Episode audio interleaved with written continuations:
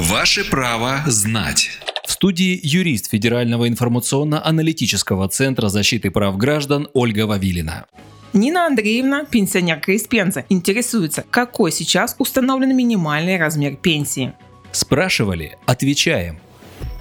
В пенсионном законодательстве не существует такого понятия, как минимальный размер пенсии. Однако, размер пенсии неработающего пенсионера в России не может быть меньше прожиточного минимума, установленного в регионе проживания пенсионера. При этом, для определения дохода пенсионера, то есть выше или ниже прожиточного минимума, учитывается не только размер пенсии, но и заработная плата пенсионера, а также ежемесячные денежные выплаты и иные меры социальной поддержки. Итак, если размер пенсии меньше прожиточного минимума, например, 8 тысяч рублей, а иных источников дохода вы не имеете, то вам автоматически назначат социальную доплату, чтобы размер пенсии достиг уровня прожиточного минимума, установленного в вашем регионе. Например, в Пензенской области величина прожиточного минимума пенсионера на 2020 год составляет 8 404 рубля. Получается, что при пенсии 8 тысяч рублей вам назначат федеральную социальную доплату в размере 404 рублей. Таким образом, Нина Андреевна, размер пенсии в Пензенской области не может быть меньше 8